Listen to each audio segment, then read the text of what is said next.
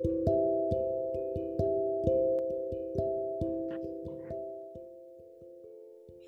guys, welcome back to another episode of Minded.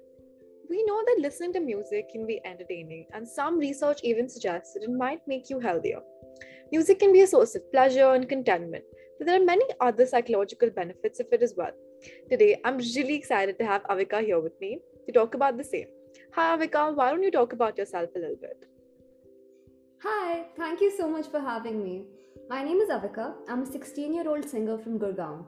I'm someone who loves music with all my heart, and I hope to turn this passion into a career someday in the future. That's so great. So, how did you develop an interest in music in the first place? Um, I guess I've always been really passionate about music. Uh, my mom tells me that even before I could talk, I was constantly humming melodies. At the age of four, my mom realized that I have a gift and I started taking singing lessons. That's actually so cool. So, I think most people do know that music helps our mental state in some way or the other.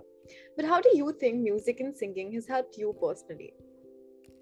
Yeah, definitely. Um, it really helps me express myself. Um, I actually feel more at home when I sing than I do in any physical space. Um, it's helped me cope in a lot of hard times and it works as a stress buster for me.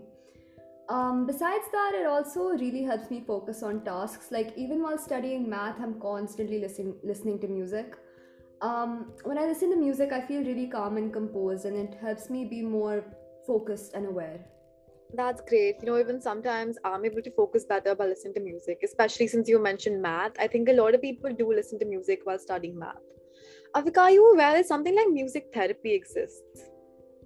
Yeah, I actually do know about that. Um, it's a therapeutic approach that uses the naturally mood lifting properties of music, which we're all well aware, well aware of, um, to help people improve their mental health and overall well being. Yeah, exactly. So it's basically a technique that employs a variety of activities such as listening to melodies, playing an instrument, drumming, writing songs, and even guided imagery. Music therapy is appropriate for people of all ages, whether they're virtuosos or even tone deaf, struggling with illnesses, or completely healthy.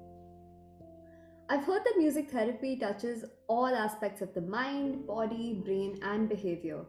Music can provide a distraction for the mind, it can slow the rhythms of the body, and it can alter our mood, which in turn can influence our behavior. Different styles of music can also have different significant effects on a person's mood very, very quickly. And it can help them experience and process a wide range of emotions from happiness to excitement, as well as sadness, calmness, and thoughtfulness. Yeah, so music therapy sessions are designed with a number of factors in mind. A person that's designing the session includes the client's physical health, communication abilities, cognitive skills, emotional well being, and interests. After weighing all of these importantly, along with the treatment goals, the therapist decides to employ either the creative or the receptive process. Now, the therapist supports the client in creating their own music and lyrics in the creative process. These creations may be recorded or performed after that. However, in the receptive process, the client listens to music and responds to the experience silently, verbally, or another modality. Both of these processes are extremely different from one another and depend completely on the needs of the client. Wait, so you're saying that it's a personalized process, like it's specifically curated for each person according to their personal needs? Yeah, exactly. That's exactly how it is. So, when you begin working with a music therapist, you'll start by identifying your own goals. A trained and certified music therapist can work in a variety of healthcare and educational settings. They often work with people suffering from emotional health issues such as grief, anxiety, and depression. They also help people address rehabilitative needs after a stroke, a traumatic head injury, or even with chronic conditions like Parkinson's or Alzheimer's disease. That's so interesting. Um, and also, while we're on the topic of music and its effect on mental health, I remember recently reading about an entire branch of psychology that focuses on understanding musical behavior and experience, including the processes through which music is perceived, created, responded to, and incorporated into everyday life. I think it's called musicology or something. Yeah, yeah, I do know about musicology. It basically investigates topics such as parallels between language and music in the brain.